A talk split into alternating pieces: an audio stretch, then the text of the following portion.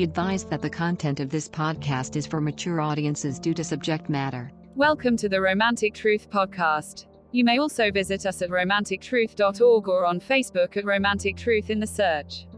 Now, without further ado, introducing Jorzen, the host of Romantic Truth from our studio in Las Vegas.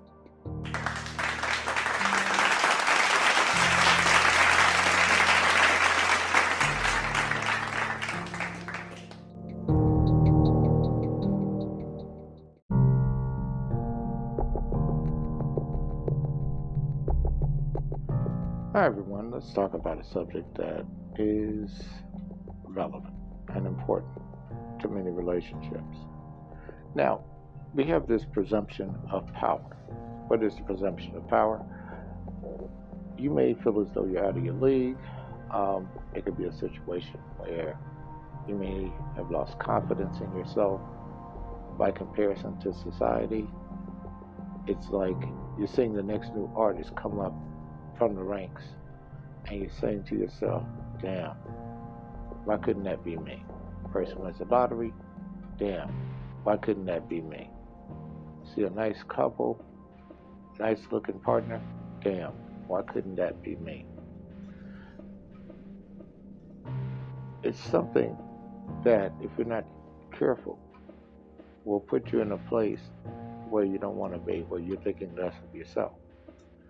Now, as we know, commercials in general are designed in order to make you feel as though you're incomplete or not worthy unless you have that product, service, or any kind of enterprise associated with them. So, what they want you to do is they want you to feel as though you're being left out. See, the one thing you have to remember about the concept of power is this the way you yield it is to feel inferior to whatever it is that you're making superior. So, when you yield that power, you also yield control. Not all of it, but a good portion of it. Now, when we look at different things in society, we'll say the racial issue in this country as an example. Well, you look at it, the reason why minorities are minorities is because of one fundamental thing. They've acknowledged the power of people who are in power. Well, if you take that power away from that acknowledgement, what do people do? They become vulnerable because they're not getting the respect, the notoriety, and the social accolades that they're supposed to. In other words, they're only valuable to themselves and no one else. You know, that was the premise of segregation to give people that intrinsic value within their own group. But there was a level of devaluation outside of that group, except what some minorities did in America, for instance, they still yielded that authority to the majority. So, think about it like this. You look at these different sovereign countries throughout the world. If each of those countries put one country on a pedestal over all the rest. They would lose their identity in so many ways. So when you look at a country like China, you look at a country like Iran, you look at a country like North Korea, which is not close to being the size of the United States, even though we have all these wonderful things here, they're like, that's okay, we'll deal with an oppressive regime. Look at Belarus, Romania, you go on down the list. A lot of these countries know what works for them best. And we've been on this crusade to try to change these countries to be more like us. Even with our European allies, a lot of them are saying, hey, you know what? no, we are like you as far as maybe the concept of having a liberal and free society, a democratic society. But outside of that, we're not taking all the rest of the social problems that you have with the guns and all the rest. So, what do all of these countries have in common when they look at the United States? We're going to take certain aspects from you that work, but we'll never put you on a level where you're better than we are. And that's the key. And that's the way you have to look at anything. That when you get to that inferiority complex, you have to understand you have to give the power before that person or that group can take the power. If it's not yielded, they have no power. They only have power among themselves. Power in a vacuum, which is pointless. And then what starts to happen when you have that power in a vacuum? People within those groups start eating up each other and start separating themselves among themselves. They have that strata. You can look at every ethnic community in the world, every society, they have that. People separate themselves based on income, based on family heritage, based on race, based on language, based on culture, based on stigma, public perception, social perception, you name it, on down the line. See, what Americans tried to do was cut everything where it was based on race only. But they realized they couldn't do that because they had crossover. And this crossover is nothing new. It's been around ever since this country's been founded. And we don't like talking about that because we want a pristine image of our past. You have to give someone the power to be over you in order for them to actually use that power.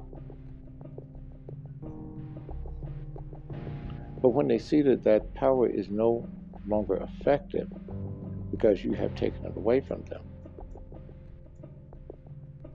and then what do they have to do?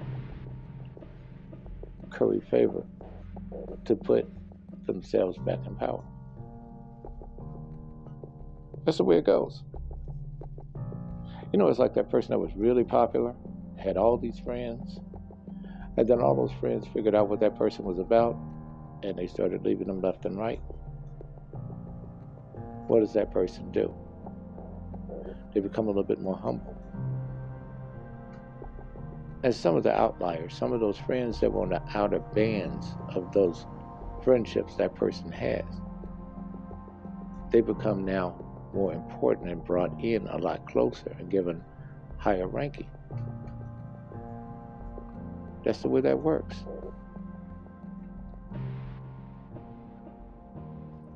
And so a lot of them who had been shunned in the past are happily coming to the center to be that attention now. Oh, we've been acknowledged.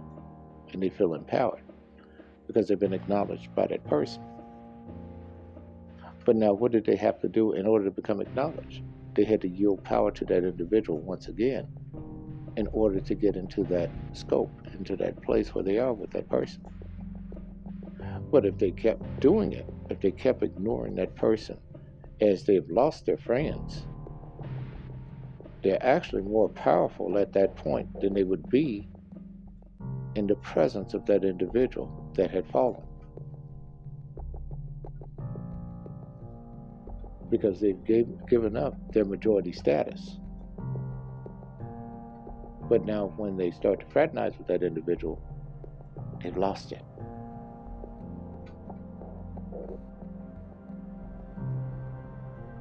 And that's the way it goes.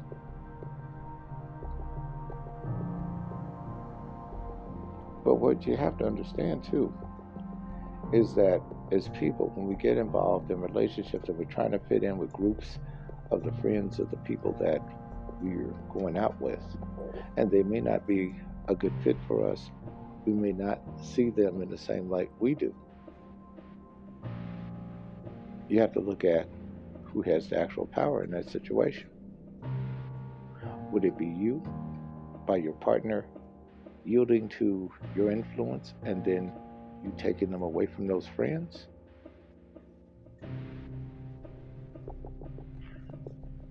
Or would it be a situation where you are trying to fit in and they're on the pedestal and you're at the altar waiting to be knighted? Who has the power then? They do. But you have to yield power for someone to be empowered over you or control over you. That's something you have to do. You know what's funny? Um, I get about maybe three emails a month from women who are submissive looking for a black dominant male. They want someone to lord over them. And the reason why they want this is many of them feel so low about themselves that they feel that, hey, you know what? I want to do my part to correct the wrongs of the past, slavery, etc. But they're thinking they're doing it in their own special way, and they're not. There was one lady I had a conversation with, and I asked her about that.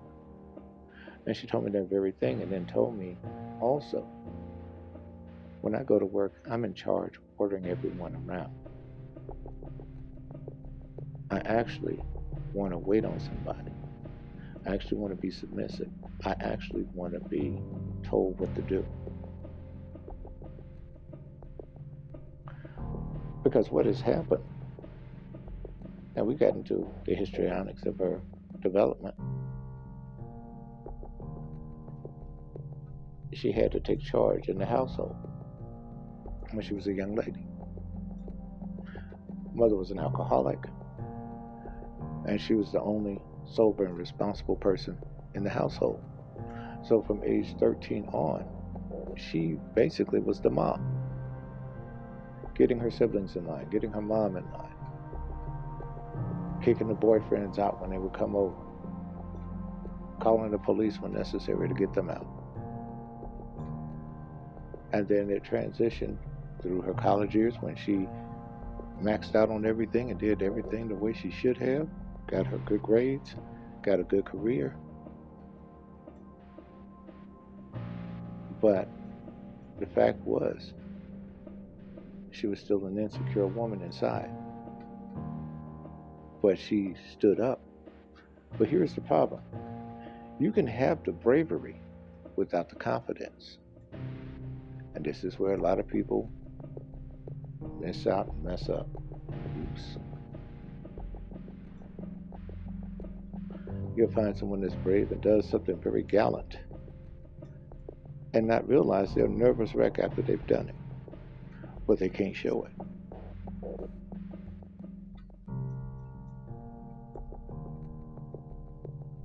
I'll never forget when I was in elementary school, there was these things called Now-Laters. And the banana Now-Laters were one of the favorite ones. That one, the watermelon the sour apple. And this one kid had bet the other kid that he could go up on the monkey bars and never touch the ground. He was going to make it all the way from one end to the other. And he bet him a pack of Now-Laters that he wouldn't be able to do it. Well, the kid went up there and he was going through and he made it through to the end. Then he came down. And the other boy said, Well, you know, you did it. Here's your pack of Now-Laters. And the kid who was up on the monkey bars told me,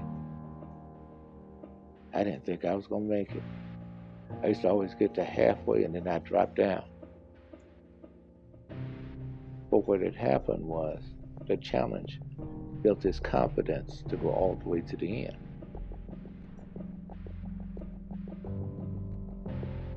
But he still wasn't confident that he could do it again. But he was confident that he could do it that time after he did it only. So you have some people, they have to be built up for that confidence at every challenge. Hell, I was like that when I played basketball. After we won one game, I was saying, well, damn, you know, I hope we can do the same thing with the other team. And what I had to learn was you have to adapt to the situation and not fall into the coma of a routine and think that just that routine is going to work every time without something changing up. And you start seeing the teams change up their offense or going man to man with a full court press. While other teams would play a zone. So you had to be flexible.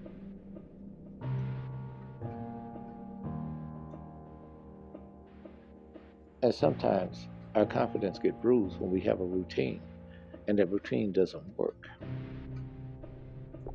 And that routine may be people fearing us and we're fierce and we're in charge. And then we realize that those people have kind of grown up and moved on and left you there thinking that you're still in charge. It's the way it works. But you have to yield the power for that person to be empowered over you. And that's where your real personal confidence come into play. That's when your self-perception comes into play. Cutting people down to make yourself feel better is the lowest thing you could do to yourself. That's the absolute low. because you're prostituting yourself at that point. What you're doing is you're lying to yourself. Because, see, as you feed yourself this gaslighting menu, what is happening, you're actually not wanting to face the reality of you're insecure, you're scared, and you're not sure. You're uncertain. instead of just relaxing and be yourself and let things play out and listen to individuals. That person, and I always tell you this, they may not be in the packaging you want, but it could be the person you need inside the contents.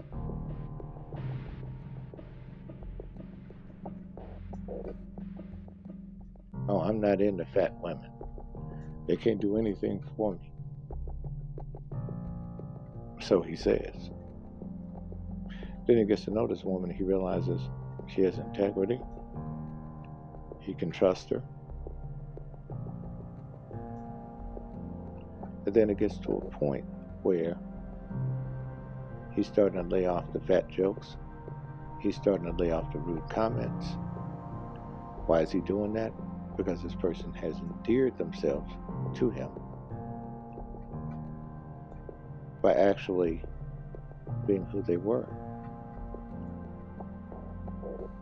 Now, she may have an issue with herself by saying, Oh, I'm fat, nobody wants me. Oh, he's just kidding. He's telling me that. I hear that from all the guys. Some ladies do that to draw attention to them from the guy. Others do this because they really mean that they don't like themselves and that they hate themselves for whatever reason. See, when you talk about self hate, which makes no sense when they use it in the urban areas, when they're talking about, oh, you're just hating yourself, you're self-hate. self hate. Is when you go and become obese, grossly obese, because something happened in your life in the past and you don't want to face the truth about it. Or being mean or rude to somebody because something happened to you. And that's the self hatred you have. Not to address it, Let's externalize.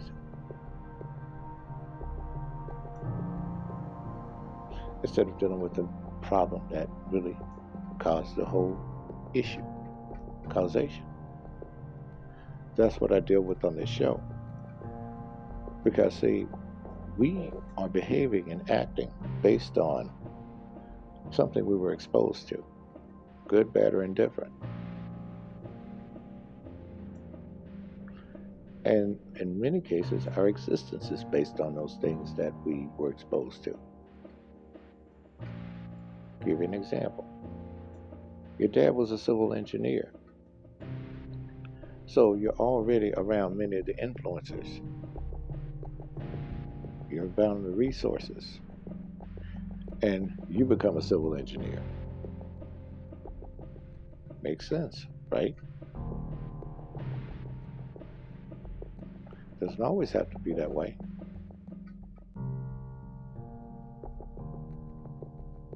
Your dad's a civil engineer in another case. You may not want to do that, but want to take after your uncle, who's an aircraft mechanic, because that's where your interest is. And you pursue that. And you hang around him to get more influence in regards to it. These things impact us. And when we get into our adult lives, some of the components of that exposure are exposed in our behavior. The situations we find ourselves in associated with that behavior. For instance, you're going to grow up in a household where everybody's been to jail. where your value system changes. You may think that that's an honor system. Go through jail and get that honorable mention from the family, getting that street credit. Where in other cases, you may look at that, but may have had another influence to, set, to tell you that that's bad, or to maybe find the interest in others that are not doing that, that are doing well for themselves, and say, hey, Jail's not for me. And even though you go through the peer pressure of being teased by relatives and friends who have gone through the system, they won't see any value in you until you are a value to them. I don't know why the hell you going to school and trying to act like you so sedated and better than us. Then they go back and they graduate from college. And now, they're making more money than any generation in their household. those negative comments turn into positive comments where they try to protect that asset because you have the potential of lending them money. You have potential of buying them things. Yes, folks, people are that simple. I hate to say it.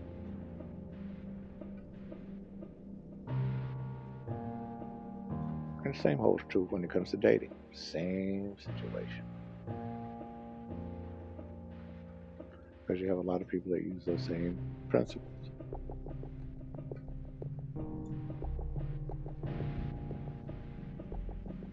It's a human characteristic.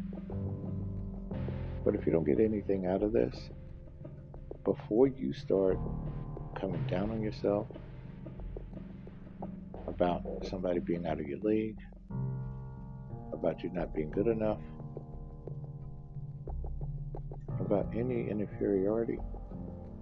Understand, in order for you to feel inferior, not to be inferior, but to feel inferior, you have to first devalue yourself in order for them to retain their value or lose your value altogether and put your identity and your value into that person to make them far superior than you are. That's the only way it happens.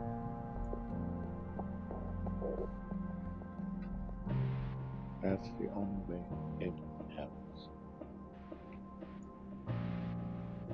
One moment, folks.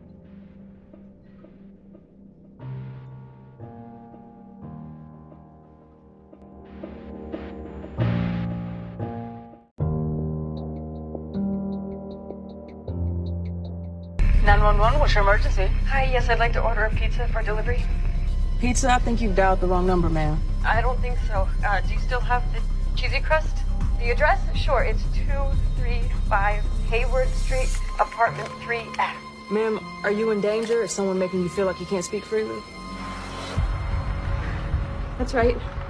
I understand. My name is Grace, okay? And help is on the way. I need you to tell me how many people are in the apartment. Would a medium pepperoni pizza be big enough for two people? What are you doing? I said large. Okay, so there's one other person with you. Is that who I'm hearing? Yes, that's right. Okay, you're doing really great. Can you tell me your name for the order? Um, the name on the card is Kristen Smart.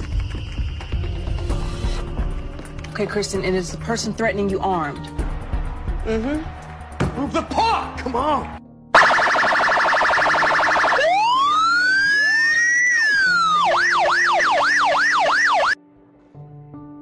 Was an actual 911 call that was made where a woman had experienced domestic violence and the threat was still there. And she faked like she was calling a pizza delivery company, but in actuality, she was calling 911. And the operator was smart enough to understand that this person was in a very volatile and dangerous situation and guided her through it superbly, asking her a lot of information that helped the 911 operator assess the threat so that she could get some help.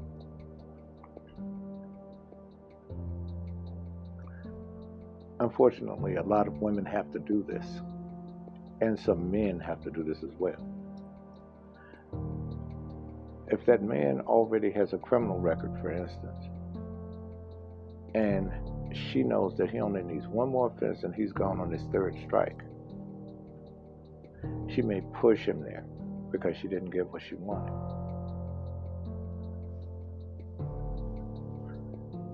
That lady with that man who's abusive, she knows she has to survive that night, that time, in order to get out of that place.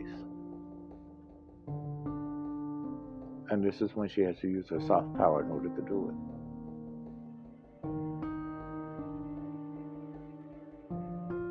See, a lot of times we don't know the kind of person that we get involved in a relationship with until we have that crisis. Because we usually meet people when things are on pretty good terms and there's not a financial hardship or there's not some other kind of dispute that will cause a relationship to go to this level.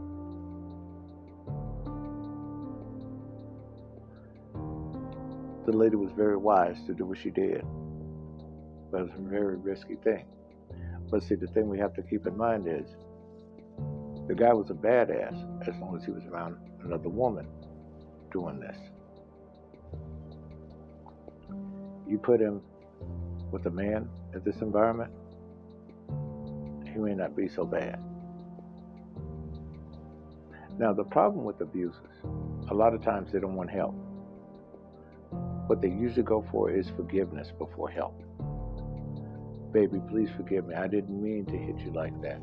You make me mad sometimes, and I get like that.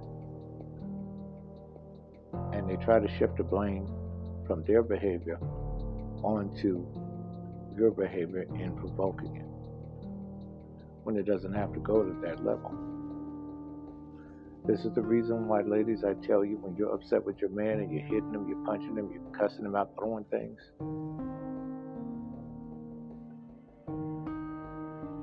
watch yourself.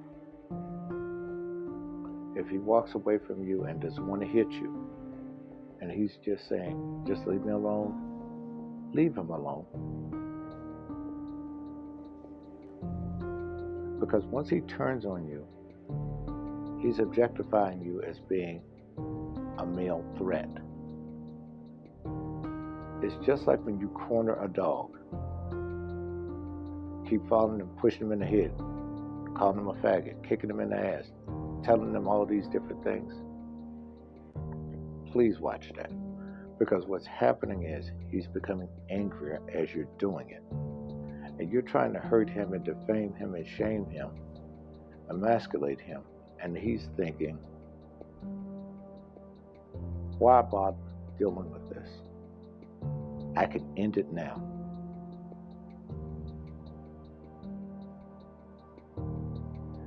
And a lot of this comes from men not expressing themselves and not speaking out and feeling vulnerable and feeling ashamed to do so, even with their partner. Now, this is no justification for violence. And what I described to you was a case where a woman still provokes the violence. Now, let me describe one where she's not provoking the violence, but the man continues to escalate, as in the situation with this call. She could have asked him a question Honey, why are you coming home late? He could have had an affair, been with somebody else. How dare you question me? This is my house. I make the rules. And from that point alone, with his insecurity, he's going to go and show her a thing or two and try to put her in her place. This is no laughing matter, folks. These are the people that we wind up dating. Many of you fellas wind up dating women who have been through traumatic, abusive relationships with men, where it was physical, or verbal, emotional abuse. And we can't look at it from the standpoint of men being weak because they're sensitive when it comes down to dealing with situations of their own. That insecurity did not start in that relationship with that woman. That insecurity was there well before then. And it only escalated throughout the years. This is the reason why some of you ladies out there talking about you want a manly man. Many of you don't know what kind of manly man you're getting. Because a lot of you are winding up getting a manly man who's insecure, who's going overboard to be macho. And you think it's romantic and he's like a damn lumberjack. And he'll put his foot in your ass at any point. And then you have a problem. That's not love. Abuse is never love, folks. Abuse is nothing but anger. And that's the anger that was directed at themselves that they're redirecting onto you.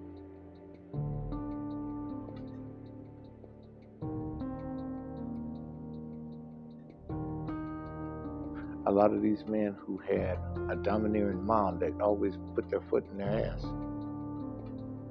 Oh, he still treats mama like gold, but he treats his woman like shit. Because he's taking that repressed anger from his mother and putting it on his woman. Because he put his mother on a pedestal. His woman is not. She's at his feet.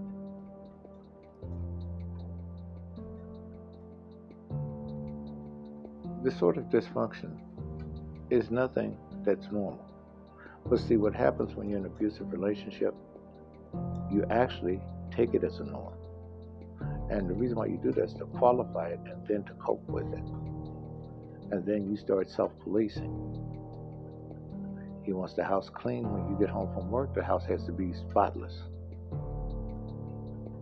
He doesn't want to hear any noise when you walk through the front door.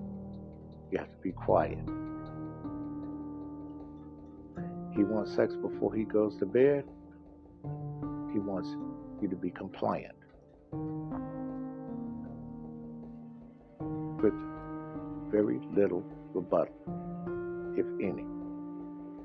Unless it's something for you to accommodate him more. Now, what kind of men, ladies, do you get like this? These are men who have been pampered by their parents, who've been privileged, a lot of mama's boys are like this. Some of them boss mama around just like they're their, like she's their wife. And they expect the same thing from their woman.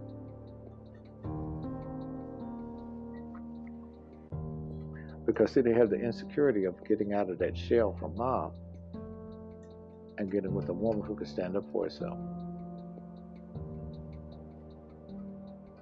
And so at that point, he feels as though, well, I have to resort to violence. That's the way I control him.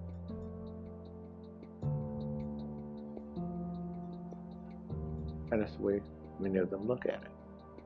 From seeing mom being with boyfriends that whooped her ass, they, that establishes a norm for that young man.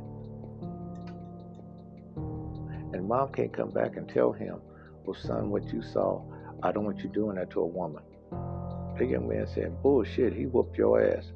I knew what to do with woman because he got you to do what he wanted you to do. And that's the way these young men look at it. Your words mean nothing, your actions mean everything.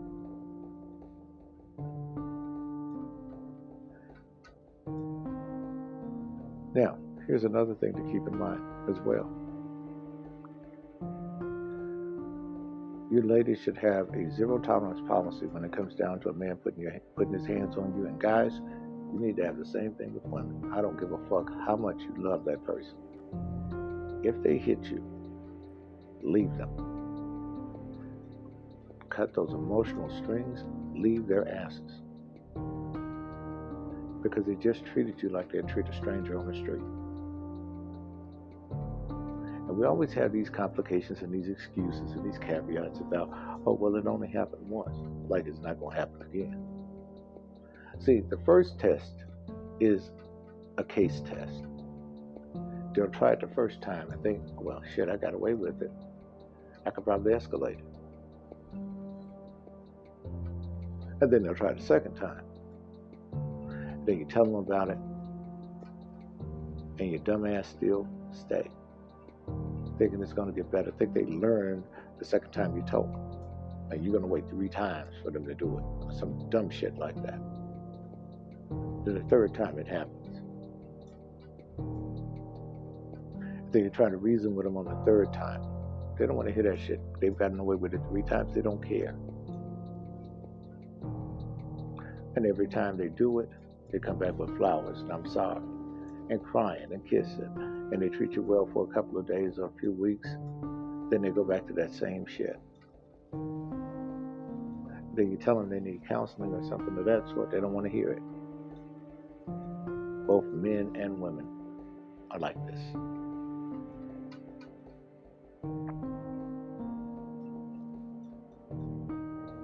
But then they try to qualify it. Well, my daddy did my mom like that. Or the woman try to qualify it. Well, my mama had to fight for everything she got. My mama said never to let a man tell you what to do. But yet she's going on the offensive, beating this man up. Because he knows if he hits her one time, he's going to knock her out and probably kill her. So he's trying to play it off. He's not calling the police on her. And here's another thing, too. More men will not call police during domestic violence than women will with men. And why is that? Because the man does not want to be shown up or embarrassed because a woman abused him. Make him look bad. And a lot of these women know this, and this is the reason why you get into an argument and you're walking away from it, and she's following you, hitting you in the head, kicking you in the ass, calling you a punk, telling you you ain't shit, throwing stuff at you because she knows she can get away with it. And what happens if you go outside and she's still doing that to you? The men are laughing and the women are saying, Get him, girl. Turn that around. He becomes the aggressor for her pushing him to that level. Now, what are those witnesses? They're witnesses. Those women, they're witnesses oh, he hit her. She a female. She a female. But she came after him like a man. You know, it's just like an incident I saw years ago at a nightclub. There was this woman that was a stud. And she was with this lady. And there was a guy that was in line in front of her. And he had a beautiful woman. And so the stud, I guess, thought she was going to flex by telling the guy, you know, you got a fine woman. Well, he thought that she was a guy, and he said, Oh, thank you. And then said, I bet you I could take her. And of course, her boy turned around and was like, hey, you know, dude, don't be disrespecting my woman because he thought she was a dude. And started saying, Well, you know, you don't have to get all riled up. I was just making a comment. Why don't you turn your punk ass around and get in line? So the guy went on, got mine, kept going with this girl. So she made another comment, and at this point it provoked the guy and, the girl, his girlfriend tried to grab him. Before you know it, it knocked the stud out, completely out. Her girlfriend, that remained quiet the whole time, said, You know you hit a female. You shouldn't have hit a female. And of course, the guy didn't know. See, the thing is with us men, there are a lot of people that try to mimic us. A lot of these women who are walking around with the dildos in their pants and all this stuff, trying to act like guys. Many of them have daddy issues. Not all of them by no stretch, but many of them. Reason why I know that some of them I have been with, that I dated. So I know that on the surface, they try to come across like they're hard and everything. But underneath, they're an insecure woman trying to assert themselves in some kind of masculine way in order to be heard, in order to be respected. One of the ladies I was with that was like this, very feminine, once outside of the haircut, she was a very feminine woman. She took the bandages from around her breasts. She had huge breasts, but she was flattening them out under that flannel t-shirt. Because it was all a facade. She wasn't going to be a victim anymore. This girl, young girl had been abused years ago. And so she took on the personification of a man in order to not be attractive. She gained weight in order to not be attractive so that she wouldn't be molested anymore.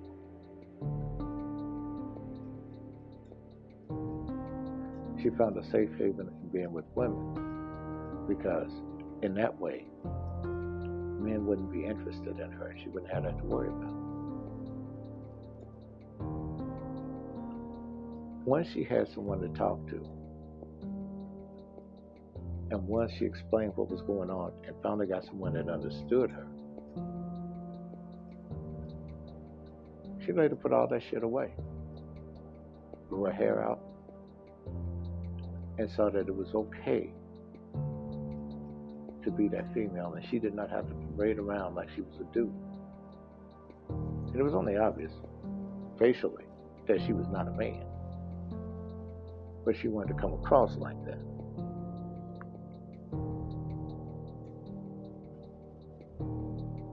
And this is what happens.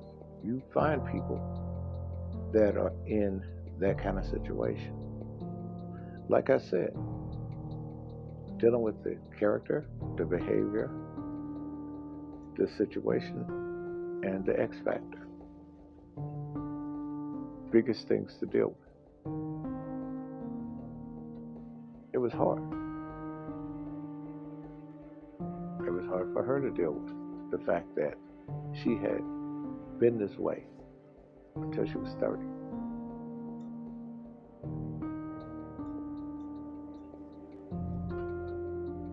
She felt weird wearing dresses again. She felt weird having her hair long again.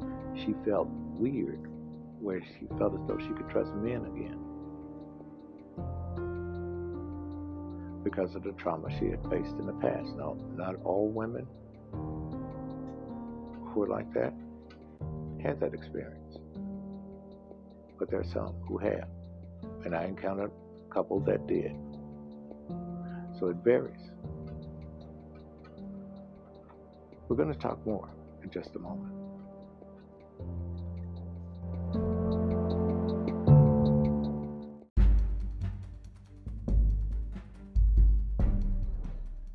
Hi everyone, Jocelyn here with your Romantic Truth, Las Vegas. Now, a question was asked about our OnlyFans page. Here's what's going on with that. I am not giving up a copy of my driver's license or passport or personal identification to open up any website. Sorry, not doing it, especially because this company is based in the UK. I don't know what the hell they're going to do with my information. And the answer is no. So, if you go to OnlyFans, you'll just see a page there. It'll have the links to Spotify account, that kind of thing. But as far as into the uh, podcast, but as far as anything else, I'm not posting it because I refuse to give up that information. If other companies will say Facebook, Twitter, all the rest, I'm not asking for that. I'm damn sure not going to give it to a company that's from overseas. That's just my personal opinion because you don't know what they're doing with your data. You just don't. Now, hope that settled it. We're on Romantic Truth, which is a WordPress uh, setup. And more than likely, I'll move it to another host after this uh, contract's up. And I'll never go back with the host that I'm with now again. Once it's up, I'm done. And we'll see about taking it over to another platform where things are a little bit better. Now, let's get to what we're going to talk about today. Now, what I want to have happen now, if you're a female, I want you to listen to this particular segment and listen well. Many of you don't know what to look for in a good man. You're confused, some of you. You have the terms alpha male, beta male, omega male. What are they? I'm going to give you a brief breakdown. Let's start with the omega male, something you rarely hear about. The omega male is a rogue guy. That's a guy that sits around, and while two alpha males are battling it out, he goes in and gets with the woman. He's not expecting to be with her permanently, long term. He's just going to go in, do his thing, and leave. And he usually will pop up when there are disputes in a relationship and she's feeling lonely and she wants to be with someone, but she doesn't want to necessarily be with a partner, and she just wants to have a change. And he goes from woman to woman to woman at his discretion. Alpha male has a woman's trying to defend his territory, and he's always com- competing with other people. Beta male, passive, uh, non assertive, fun of many jokes. Now, what I'm going to tell you to do with all three of those stereotypes, ladies, throw that shit in the trash. Okay? What it comes down to is a bunch of bullshit that men sell each other. Here's the bottom line the term alpha male, what that correlates to is how a man should be the basic man that is a man who had a father and a mother in the household. And when I say a father, I'm talking about a father that really showed him the ropes of being a real man. Now, the problem with the alpha male is that every insecure man is trying to be one, classifying themselves as one, as one. And then what these other men will do is to try to classify men down tier as alpha male in training, beta male, all that other dumb shit. Just throw that out completely. Please do. I'm going to give you the characteristics you need to look for for a good man to be in your life. You might want to write this down. First of all, let's look at what a man defines himself as a person who makes the decisions in life based on the consequences that others and himself would have to face. The best choices he possibly can in their best interest. The first thing you will realize about a good man is that he's not selfish, he's selfless, and that's genuine. That's not something that's superficial.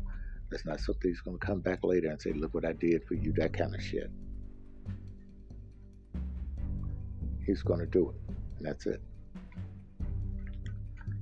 This man is disciplined, meaning that he's not going to be so emotional that he's going to jump off at every opportunity to escalate a situation. He's going to be reserved.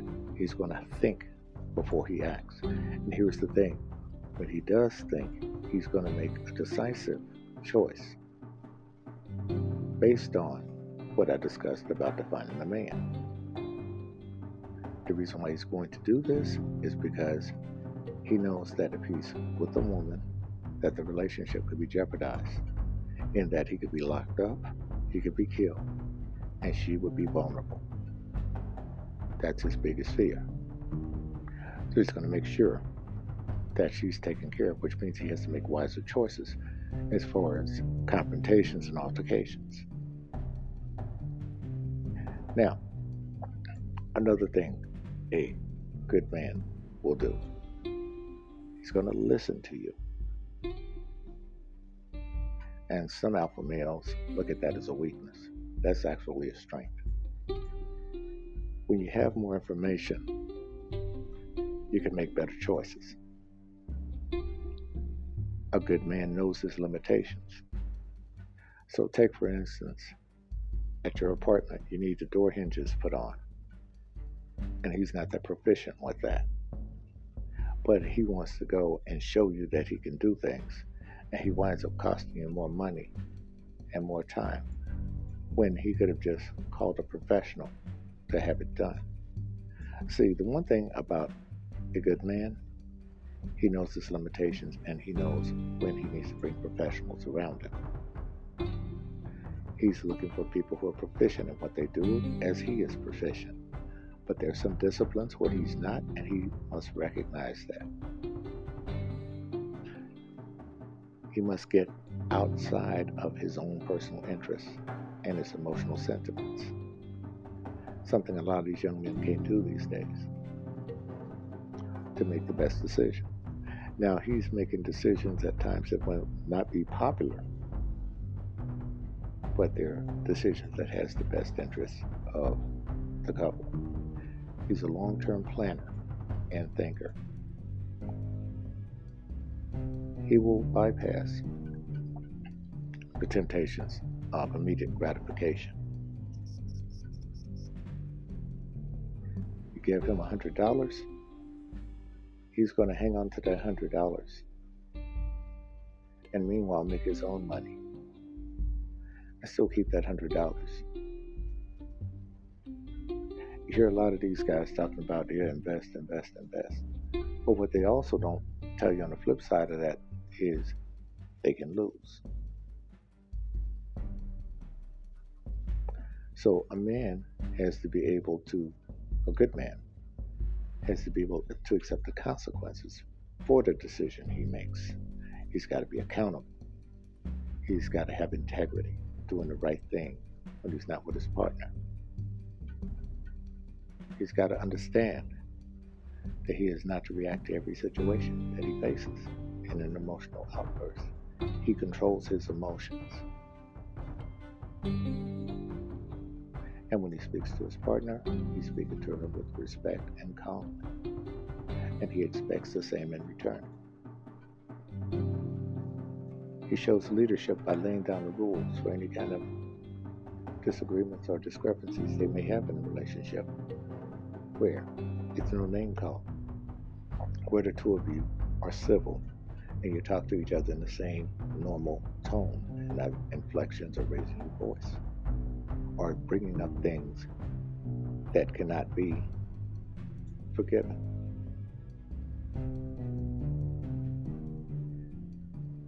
You normalize problems by not personalizing them between the two of you. If that partner has done something due to their behavior, the behavior is the part the problem, not the partner. You have to learn how to separate the two. This is what men do we specialize in conflict resolution. We look at going to combat as a last resort. We use diplomacy as much as possible because we have to think about the best interests of our partner. We're only going to use that in the event of life or death to protect our partner and ourselves. Because he knows if he gets locked up for something stupid, it leaves his woman and his family vulnerable.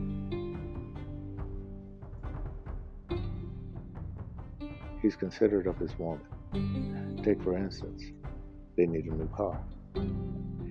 He would give her the newer vehicle over himself. Why? Because her security is far more important than his.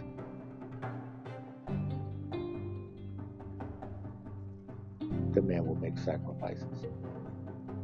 This is standard for any man. You don't have to be an alpha male to have this. Consideration. Whereas you're communicating with your partner, you're not talking down to them in a condescending way. You're talking to them just like you would talk to yourself with your own tone of voice. A real man accepts his woman as part of him and not a separate entity.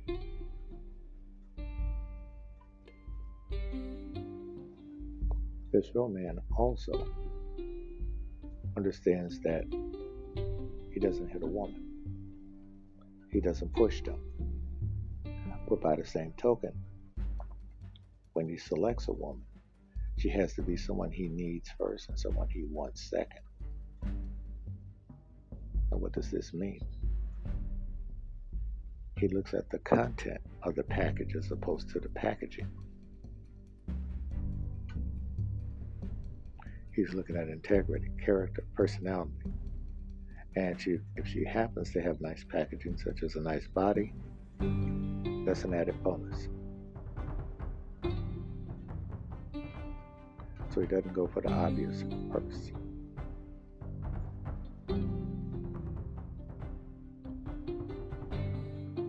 This man also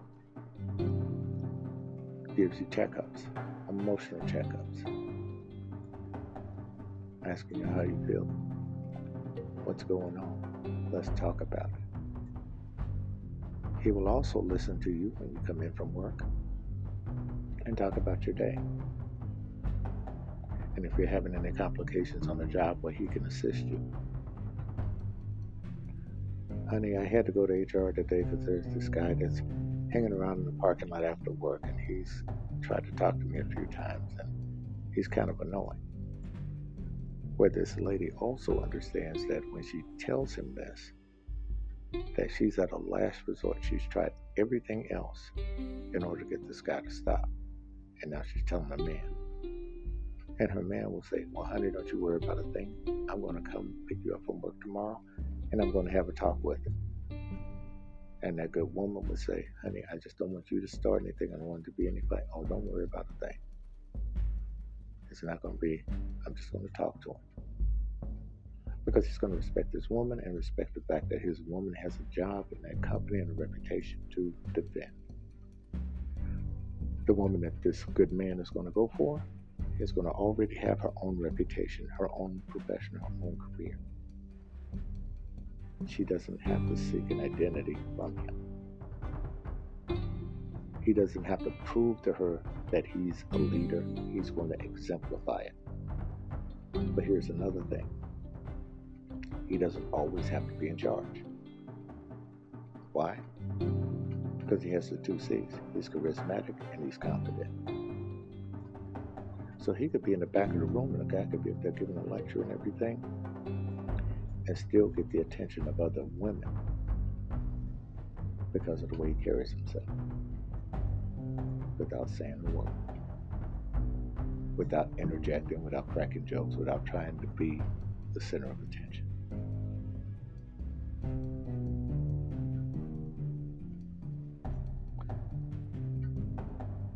he knows that he's being admired because of one thing. The women that are attracted to this guy, they use that silent admiration, the smile, the glances, These women will even correct their behavior to attract this man. And you don't have to worry about this man trying to show out. He doesn't go out there talking about how big his dick is. He doesn't go out there talking about how much of a badass he is. He has a good personality, sense of humor, and he's very appropriate. He adjusts himself according to any situation he's facing. He comports himself to fit in. He's not one of these people that say, hey, I'm just this one way and that's me all the time. He has nothing to prove. That's the other thing, ladies.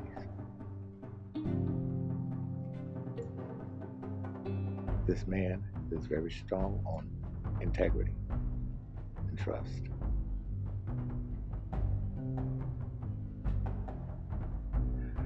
No matter what situation he's faced, he has to be the voice of reason and calm for his woman. Because, see, in some ways, he has a paternalistic role to play with her in the sense that she may be upset about something. He's there to embrace her to make sure everything's okay.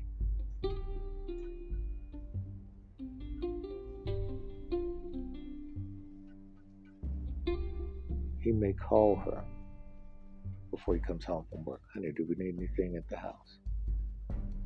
Could you stop and get some so and so? Okay, no problem. And he brings him home because he's considerate of his woman. This man thanks his woman on occasion for what she does and for being with him. Makes her feel appreciated, makes her feel acknowledged genuine.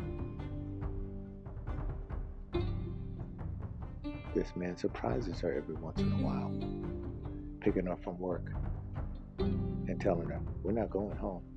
Well, honey, where we're going? Oh, we're going to take a ride down to San Diego. I already got the hotel rented. And we're going to have us a wonderful weekend together. Spontaneity.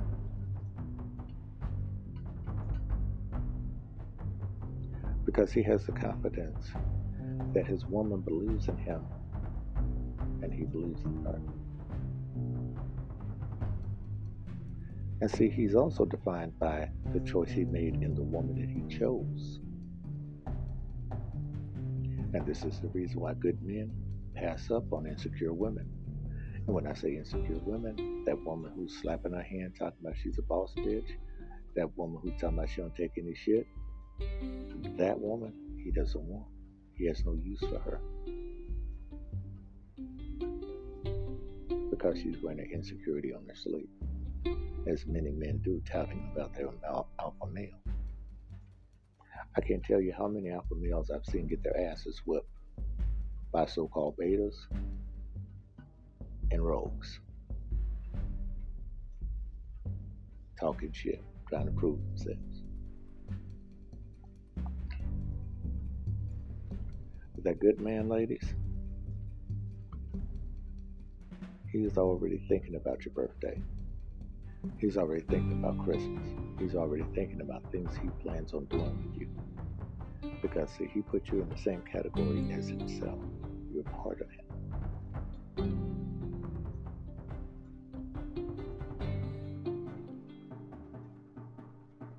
He's not the guy that you got to remind about anniversaries and birthdays. You put him in a calendar Sounds utopian to some of you, don't it?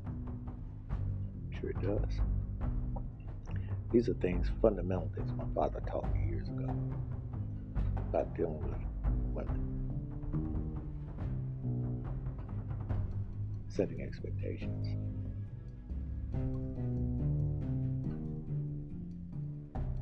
Also, you're responsible. So you know if you leave the house and the registration is not paid on the car, that you're going to get pulled over. So instead of you taking your ass out of the driveway with that car with the expired registration, you take care of it well before it's due. So you don't run across those problems and jeopardize your livelihood with the police stop.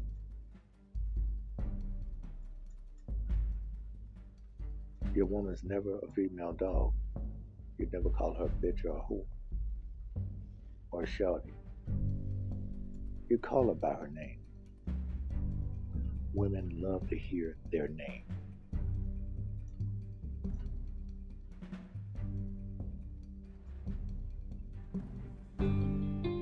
It's a form of affirmation, believe it or not, when they hear that.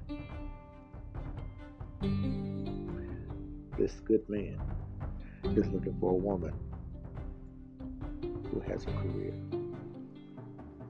or is trying to start one. Take for instance, you're both at 19. Here's an example. Starting out your lives early. That young man will say, hey, look, why don't we do this? I know it's easy for us to go have the tape right now. You stay with your parents, I'll stay with mine. This is the plan. We'll go to school, get our education while we're young now. Start working, save up money. We'll get engaged, and then we'll get married. Give about a two year plan. Meanwhile, you're still dating so forth. And rules would be I'm going to respect you by never having sex with you without a condom. But I need for you to help me out. And on your side, use birth control, whatever uh, IUD or whatever. So in that way, we don't have an unexpected child. By structuring this plan, he is building confidence in this woman, in him. And he realizes through her working with him, she's showing her integrity. And they go on and do, they do this. They graduate from school. They start working and making little money. He gives her the engagement ring. They get engaged. Three years out, they're looking at getting married. They're 21 now. They get married at 22. They have the money saved up for the down payment on the house. Now they're going into the home.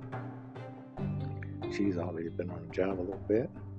And now they plan out when they're going to have a child. Plan out how many children they can afford.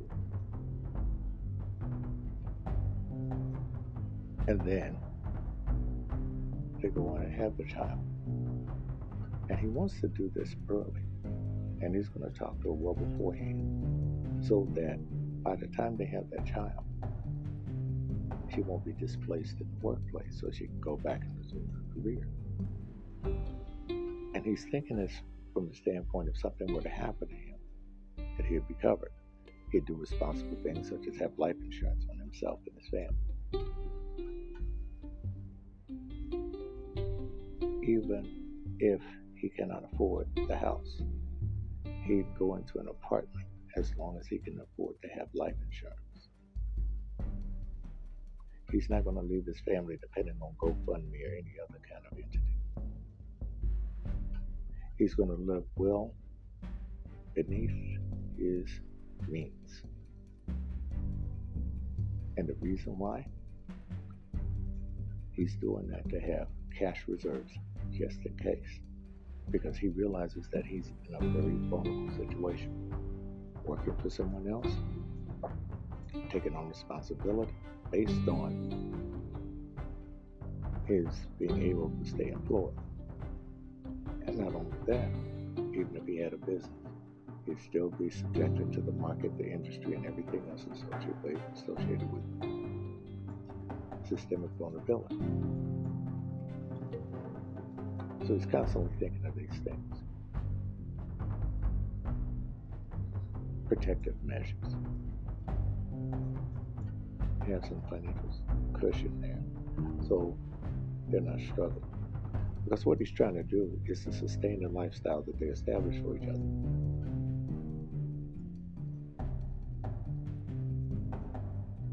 He listens to her. He interacts with her he extends his interest in her toward her family.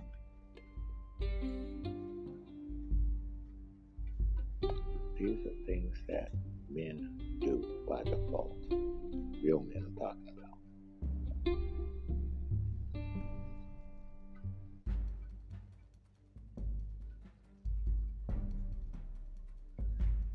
And with that woman that we have,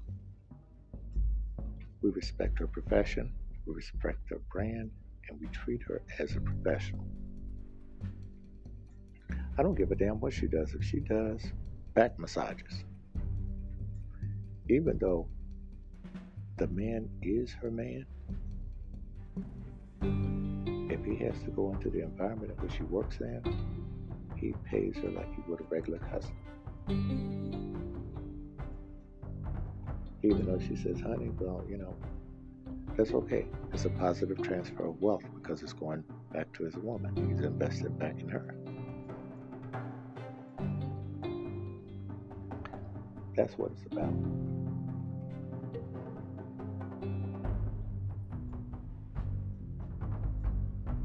Because once you build that trust between the two of you, very little is going to stop it.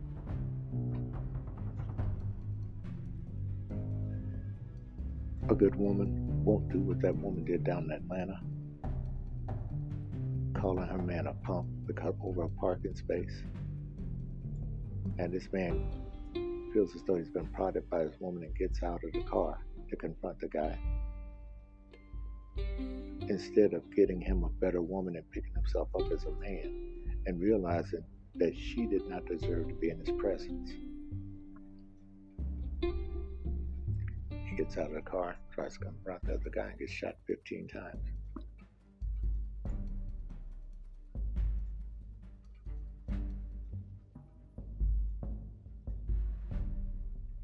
That man, it's only obvious, he probably grew up with a single mom and no dad.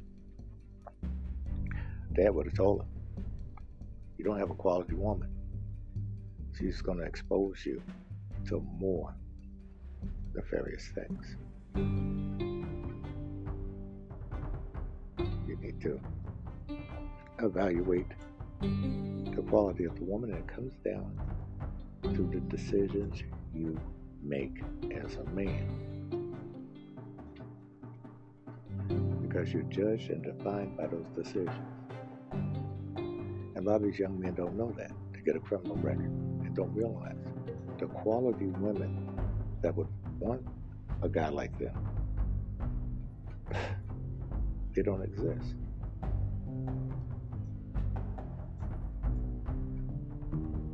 Because the way they look at it, he's a liability. He'd never be an asset for them. And this man, we look at it that way. And there's a harsh reality on some things too. As a man, your first bride, you want her to be your own. Meaning that these guys are going to prioritize single women with no children. After they've been divorced, they'll probably look for like and kind. A woman who has been divorced who may have children.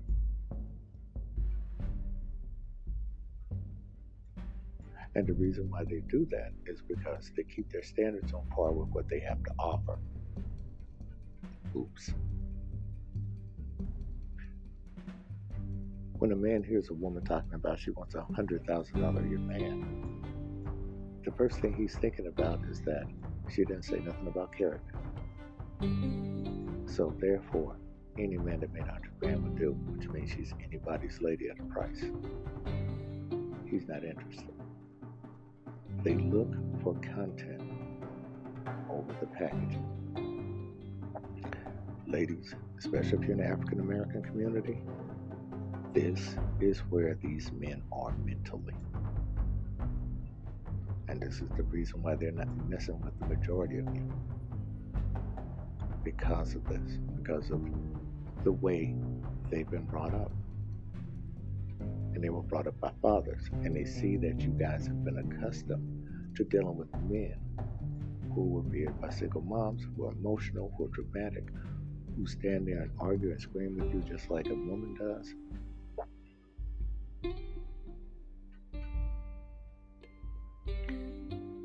It's interesting also when most men experience domestic violence, they usually don't call the police. When a woman does it, oh yeah, she's calling the police Like she should, if he's out of line. But see, a good man is not going to let himself get caught up in that kind of shit. Because he's going to know right off the bat some of the things so that he won't run into that situation. Not only that, when it comes down to getting stopped by a police officer, he's going to be disciplined enough to know what to do and what not to do. 10 and 2 on the steering wheel, have all your driver's license ID and everything in your hand, with both hands extended out of the window when the cops comes up so he does not have to unfasten his gun because he sees where your hands are because that's the one thing that cops are afraid of where your hands you don't have any weapons invisible sight and you've neutralized the threat of the cop possibly shooting you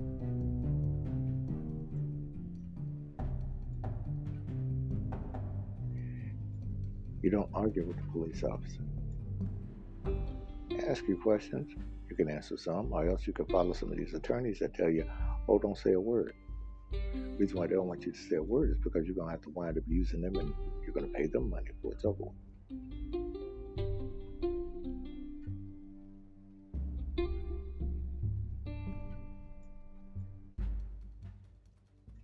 What I'm getting at, folks, ladies in particular, the man you need has to be disciplined.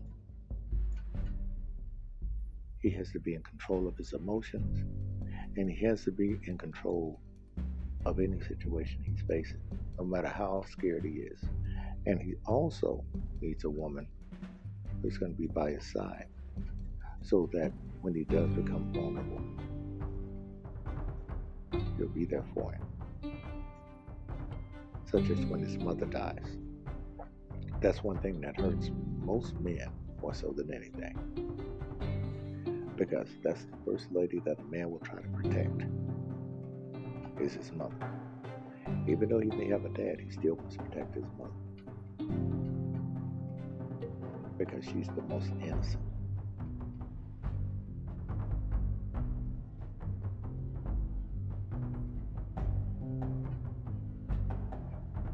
He's looking for a woman that will get along with his family because he wants to get along with hers.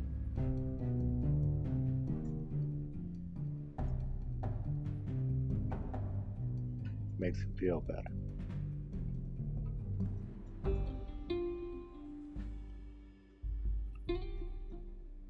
He starts planning in the future well ahead of deadlines. Because he's all about responsibility and accountability. And that's what it is. And a lot of you ladies wind up with their responsible men because many of you never had a responsible man in your lives uncles, fathers, cousins, brothers. So many of you wouldn't know what to look for. And so some of you make the perpetual mistake over and over again.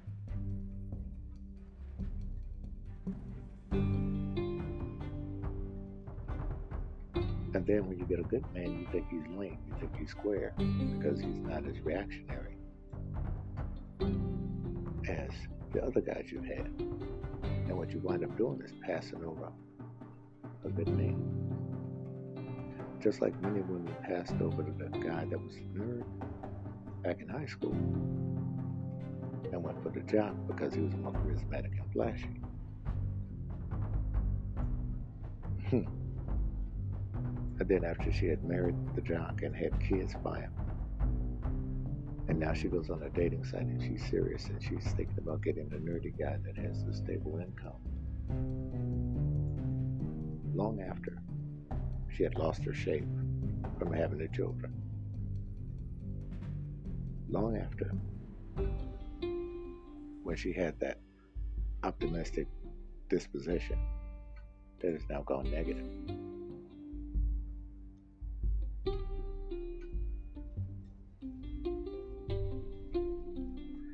It's not hard, ladies. And you have to understand that many of you confused because everybody's trying to wear that label of an alpha male like it's a damn clothing line. It's bullshit.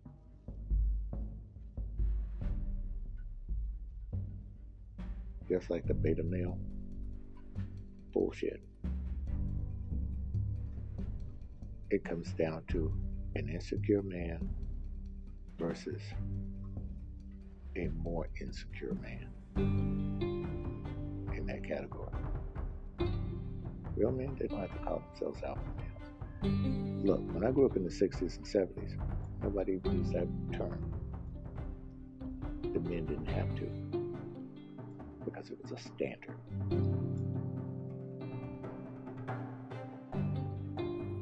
So, I just wanted to give you some of the elements and components and characteristics of a real man that you need to look for in a man, as opposed to some of the things you're coping and settling with that fall far short, no matter what label they try to put on it. You know, just like these companies that put new improved on the package, but they never tell you what they did that was new, and they never show you what they've done that was improved but you bought it just because it said that and had the nice little colors. In relationships and dating, the contents of the package is far more important than the packaging itself. Don't get caught up looking in the Christmas gift and open an empty box. I'm telling you. One more other thing men are not impressive. I'm talking about real men. They're not impressed by women who are walking around with all this gaudy jewelry and all the rest of this other bullshit. We're looking to see what's at the core, not what's on the outside. A lot of ladies will do well impressing those guys, but we look at it from a practical point of view. Plain and simple. Because see, we were the guys that you guys didn't really need when you were younger in your prime. Whole different perspective now. Thanks for listening, folks. Take care.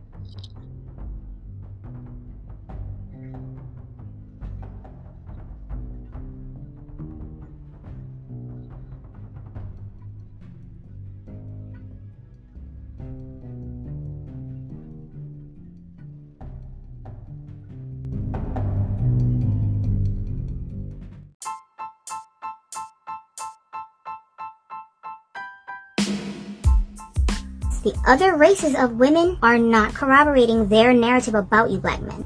Oh, I cannot be the only black woman on the planet that does not care who black men date. Take the dusties. Girl, take them dusties. Ain't nobody talking about dusty men except y'all. Only the ratchet girls are talking about dusty men. No race of women wants those guys. Oh, you can keep those dusties. They're trying to group you men into that category. How insulting is that to you as a man who done worked to carry yourself differently, to live a different life, to be in a different tax bracket, not hanging out on a street corner all day long? How easy was it for you guys to just enter the street life if that's what you chose to do? That would have been the easy way out. But you decided to go a different route. You fought against what your neighborhood wanted you to do. You made something of yourself. The other races of women are aware that the black man comes in many forms, and their focus is on men like y'all watching this.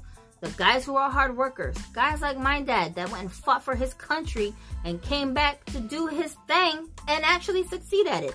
Guys like my husband who went from being a thug and snapped out of it. And that's what attracted him, women like me. I say women like me because I'm just the one that he married after he changed that stuff. There's other women that he has dated and is still dating that are attracted to that type of a man. These girls will have you confused and preoccupied, worried about shit that don't matter like us women do. These are people that have nothing else to bring to the table other than money and their looks. What about your character as a human? What about your personality as a person? What about your spiritual walk? What is governing the way that you carry yourself and treat other people? That's a very important aspect of being in a relationship. The way you treat me, another person, is going to determine how I treat you back, right? What about your drive as a man? Are you a self starter? Are you motivated? A lot of women, we don't have that. A lot of times, as women, we need somebody else to push us. And that's why a lot of times you'll see that women respect a man who's already a winner much more than any other type of man. Because I know he doesn't need me to push him. And if I need a push, he's going to be there to push me. That's how we balance each other. So these are things that we need to be thinking about as we are progressing in our journeys of dating and trying to find marital partners. And as men, how we're carrying ourselves to differentiate between the dusties and the guys that have potential. Because some of you guys watching this, y'all not there yet. You trying to get there. You don't know how to get there because you're stuck in your neighborhood around these people who are very toxic, very abusive. This is called mental, emotional, verbal abuse. And these people, they think that they don't have to be accounted because they're women.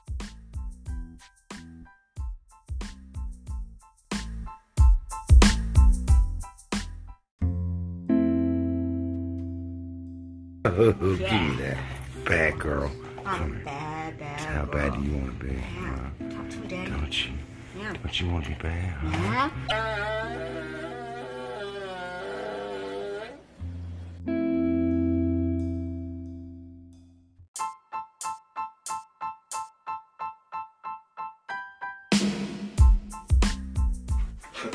What's up, gangster? You want to be a gangster? Well, this is where gangsters live at.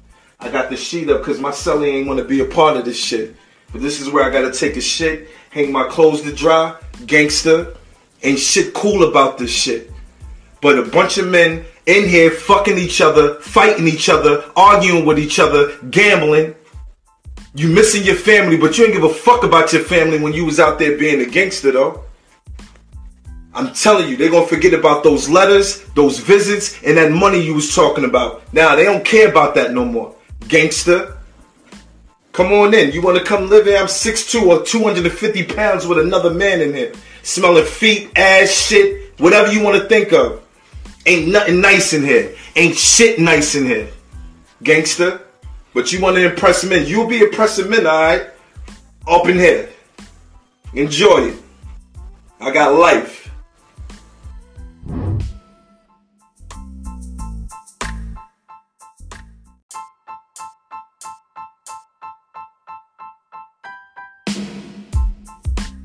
Excuse me, madam. It is time to retire for the night. If you are not yet ready, I suggest one of your reading assignments as opposed to your current activity.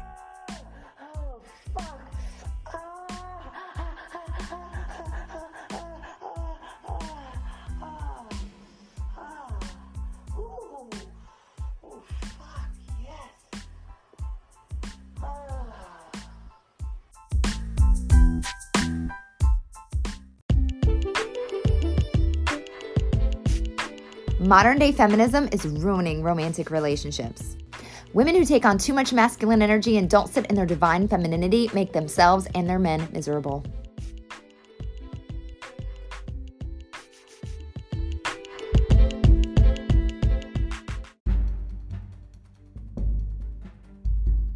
Romantic Truth would like to take this opportunity and applaud our listeners and over 40 countries for their support.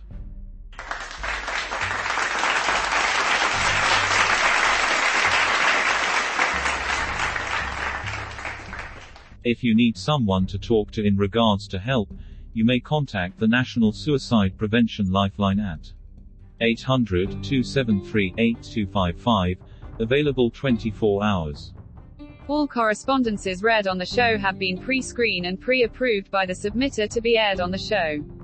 The views and opinions of this podcast does not reflect those of Romantic Truth, Anchor, Spotify, or any of its affiliates. The opinions expressed are solely those of the host and guests, and should not be deemed as professional guidance, advice, or a professional practice. In the event you may need professional assistance, contact your local federal, state, or county agencies for specific assistance in social services, family counseling, or mental health services. For all medical, legal, and financial services please contact the appropriate licensed and certified professionals within your region. The music that is provided on this podcast that is not provided by Anchor is used under waiver by Jaws and One Music for fair use. Please be advised that the content of this podcast is under copyright by Romantic Truth and James Adams.